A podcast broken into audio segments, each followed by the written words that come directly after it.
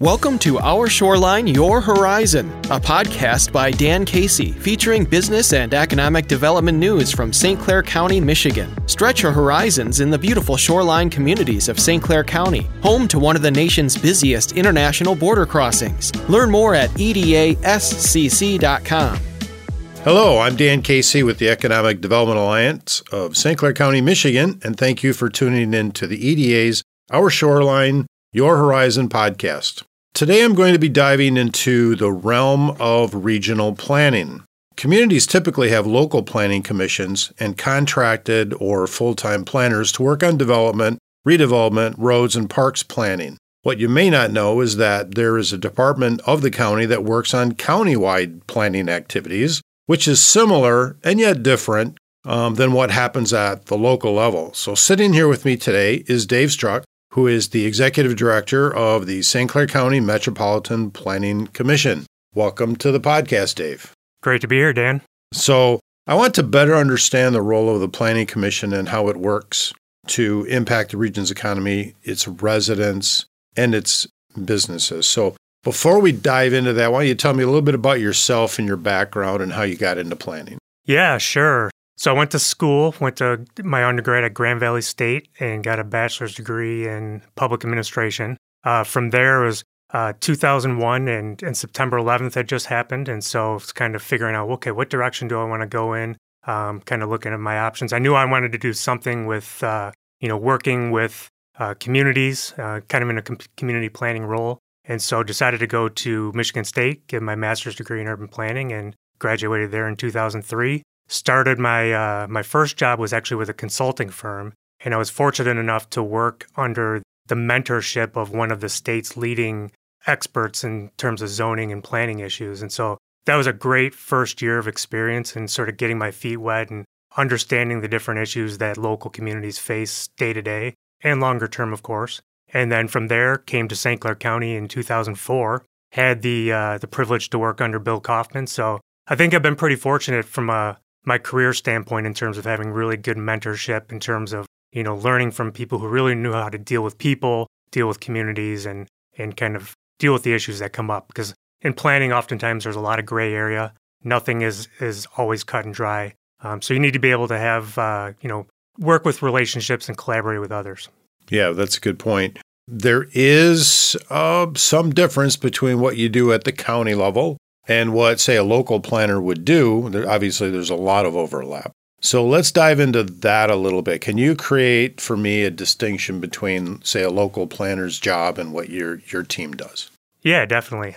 You know, so at the local level, the issues and the uh, the different cases that come before a local unit of government are going to be much more closer to home for people. So those are going to be the issues that are going to affect those people's backyards, you know, their streets, their parks in their community.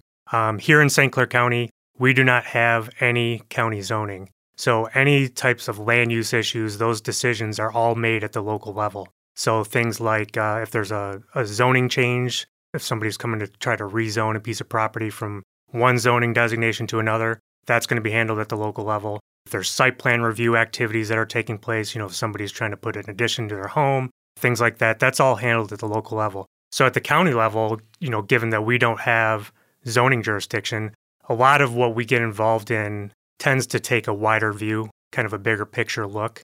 Now, there's definitely some statutory relationships that we have with the townships in particular, not so much with the cities, but when it comes to things like a rezoning, those ultimately do come to the county for an advisory recommendation. But otherwise, we don't get involved in site plan review at the local level. We don't get involved when somebody's trying to get uh, like a special approval permit, things of that nature, if they're trying to get a variance for their property.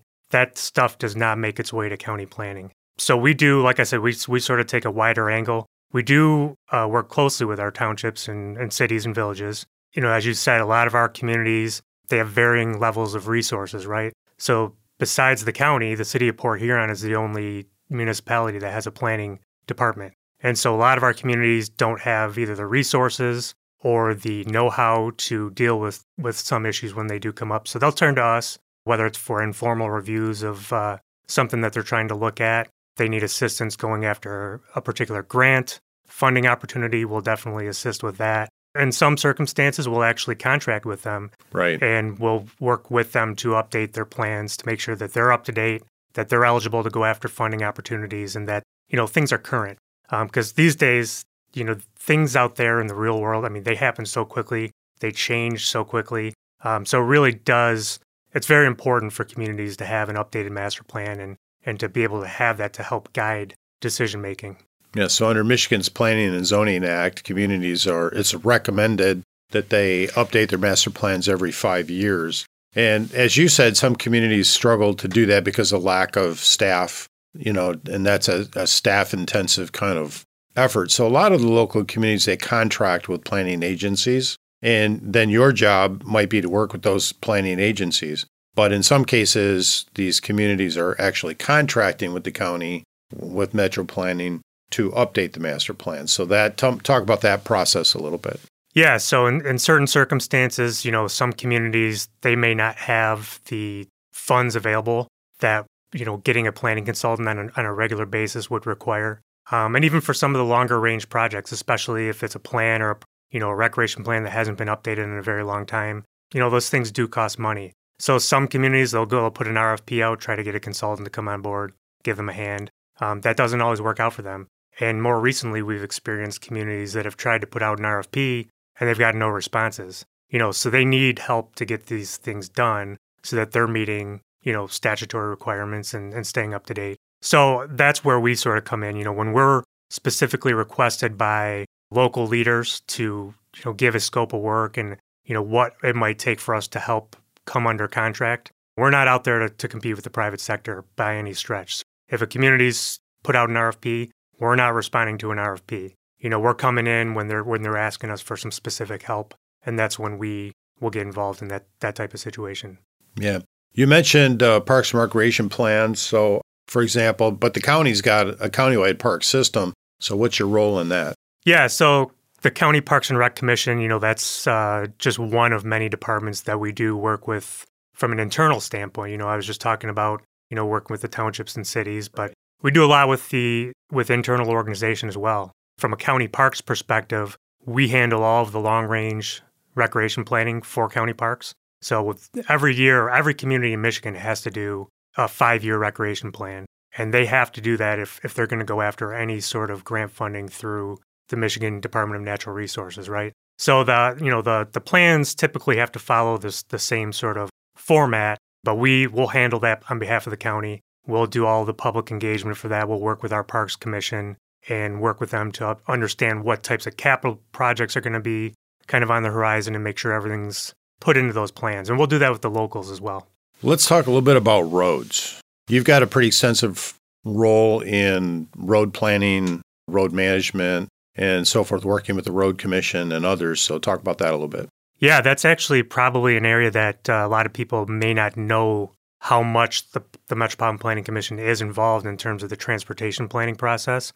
Um, you know, with the federal funds that come into St. Clair County, our office actually coordinates all of those funds that come in. So all of the road funding that comes in for the road commission, as well as all of the uh, the road agencies throughout the county, all of the transit capital and operating funds that come in for Blue Water Transit, from a federal standpoint, that all gets coordinated through our office. So, you know, we're given a certain amount of funding you know, every so often, uh, every year. And uh, our communities really work well together. Our road agencies, transit, they all work well together to basically take that money and divvy it up based on needs, you know, road conditions, um, you know, where other projects may have already occurred. Um, so it's really one of the best examples of uh, collaboration we've had in St. Clair County for a long time. It's been a really good system. Right. I know locally communities do things like uh, rating their roads and then uh, creating capital improvement programs, which you know are used to determine where funding is going to go and when. Usually, the, the roads that have the greatest need get prioritized in a capital improvement plan. So, is the same true at the county level when you're talking about county roads? Yeah, and actually, our department does the road rating for the whole county. So, we'll take care of all of the federal aid roads, whether it's a road commission road or if it's in a city we'll do all of those federal aid road ratings. And so we'll work, you know, we'll work in conjunction with those agencies. Uh, typically, when our staff goes out to rate the roads, we'll have somebody from the road commission, somebody from MDOT, so that everybody's kind of on the same page as far as what those ratings look like. But that's an important uh, process, that asset management function. It's all heavily coordinated amongst our local road agencies. All of that filters into coordinating with SEMCOG, which is our Southeast Michigan Council of Governments, which we are a part of. It covers the seven county Metro Detroit region. When it comes to transportation funding and, and planning, there's there's an immense amount of coordination between the county with SEMCOG and with MDOT. It's a very uh, fine-tuned process at this point. Yeah, and it needs to be because it's complicated and, and roads are expensive. Exactly. Uh, public infrastructure, whatever it is, is expensive, including transit. So um, it does require a lot of coordination. Everybody has a role in that process. Right, exactly. Yeah. A couple of other things I wanted to touch on real quick, and then we'll just kind of open it up for you to fill in some other blanks. Is there's uh, a land bank authority, and there's also a county brownfield authority. So in St. Clair County, there's one existing local brownfield authority, which is in the city of Port Huron, but pretty much no other community has that. So the county's brownfield authority kind of fills that role. Let's talk a little bit about what a brownfield authority is and why that's important for the community. Yeah, so our brownfield authority has been around since about 2006, 2007, and you know, really, it's an important tool for economic development. Um, it also plays a role in helping to clean up our environment here in the county.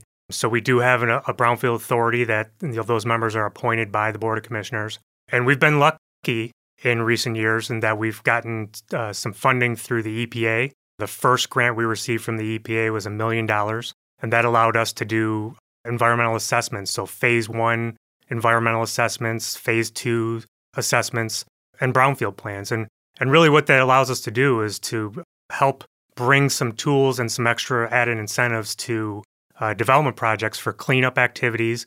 Uh, certain activities that are associated with uh, redevelopment projects will be eligible for reimbursement through the brownfield plan, and that's that happens through a tax capture, basically a TIF, a brownfield TIF, um, where there's a baseline tax assessment given, and then that increment, that added value from the new development, is what is captured to help you know reimburse those costs. So yeah, so and there's you know one really good example of that, which is the uh, Marine City Hotel project where it was a former repair shop, automotive repair shop, and there was an underground gasoline tank there and some soils that had been contaminated. They needed to be removed.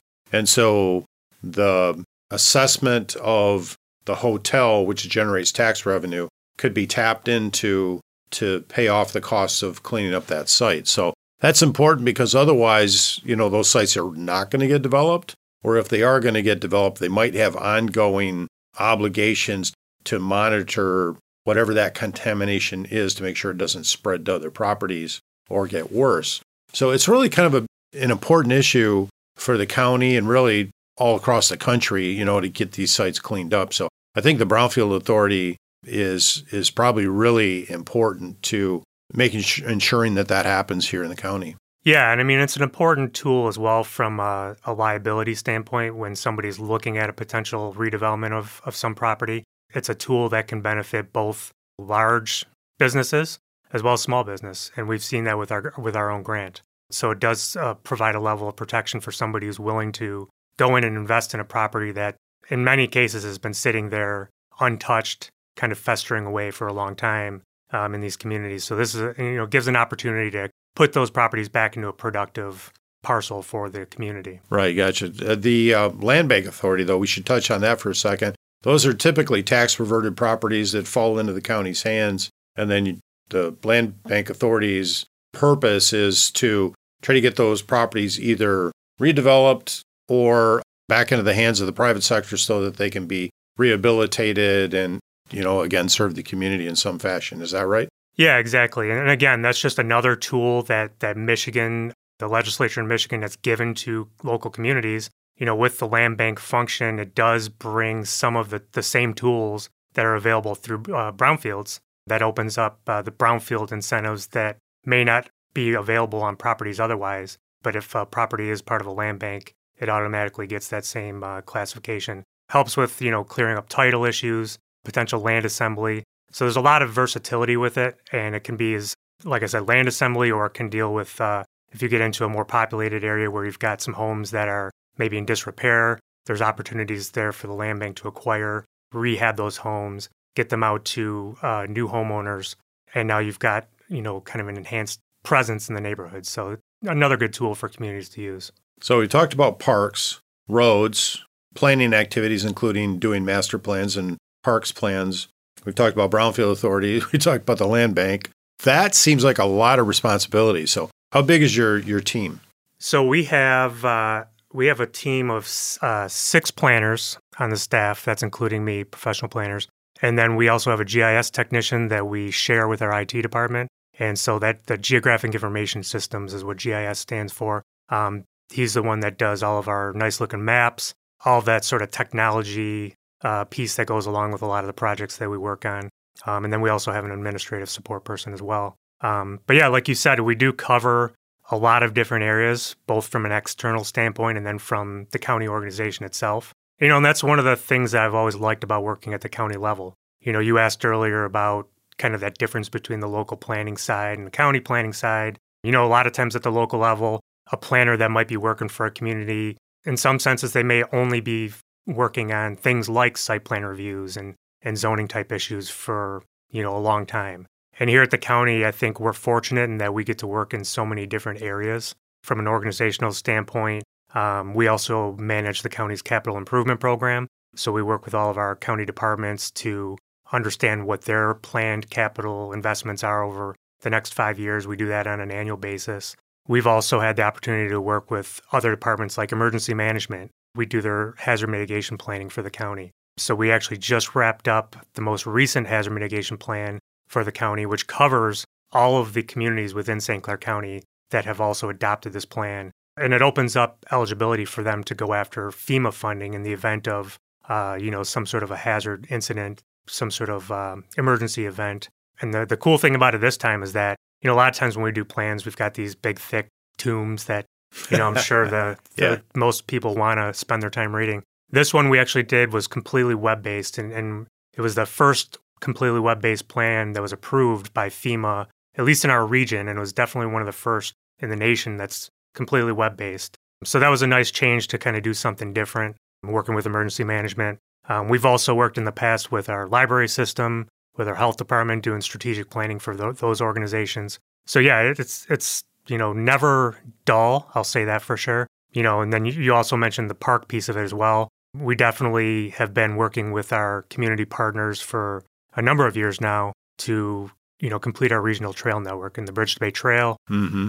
We also created and managed the Blueways of St. Clair. If you're familiar with that, that's the uh, our system of 17 water trails here in the county. So I don't think a lot of people may be familiar with uh, the fact that we run that, but that's been a, a, real point of pride for our department as well. Yeah, for sure. And we have a national uh, designated water trail, yep. which is unusual. So that's uh, just a tremendous amount of responsibility that you and your team have. So congratulations on doing such a great job for the county for such a long time, and also to the the commissioners themselves that are approving a lot of these plans and working side by side with your team. Yeah, and, and that's important to note is that, you know, the planning, the Metropolitan Planning Commission, you know, we are the planning department for the county. But as I said earlier, we do have that 11 member commission that's appointed by the Board of Commissioners. And each one of those members represents a different sector of our community. So we have somebody representing agriculture, we have somebody representing business and, and recreation and tourism. Um, so it's a really good mix. And we've got we've had a few people who have really uh, you know, done some great things with us on the commission. They've been on there for a long time and have a lot of institutional knowledge. Well, I'd say that the uh, EDA team really enjoys working with your team as well. And likewise. Yeah, we work well together. I think it's because all of us on both teams are committed to making this a better place. And, and so we're both doing that in our own way, and there's a lot of overlap between planning and economic development naturally. Absolutely. So thanks for joining me on the podcast today, Dave. Yeah, I really appreciate you having me on. Yeah. To those of you at home, I want to remind you that the EDA's programs, services, and mission is to enhance and grow our region's economy. It's because of many members and their commitment that we are able to keep doing this work. So here's a big thank you to the EDA members. I'm Dan Casey with the EDA of St. Clair County, and I look forward to sharing more great stories and introducing you to the people that make a difference in the Thumb Coast region of Michigan. Look for me on the next Our Shoreline, Your Horizon podcast. Thanks for listening. To hear more, visit the podcast page at WGRT.com or find Our Shoreline Your Horizon on your favorite podcast app.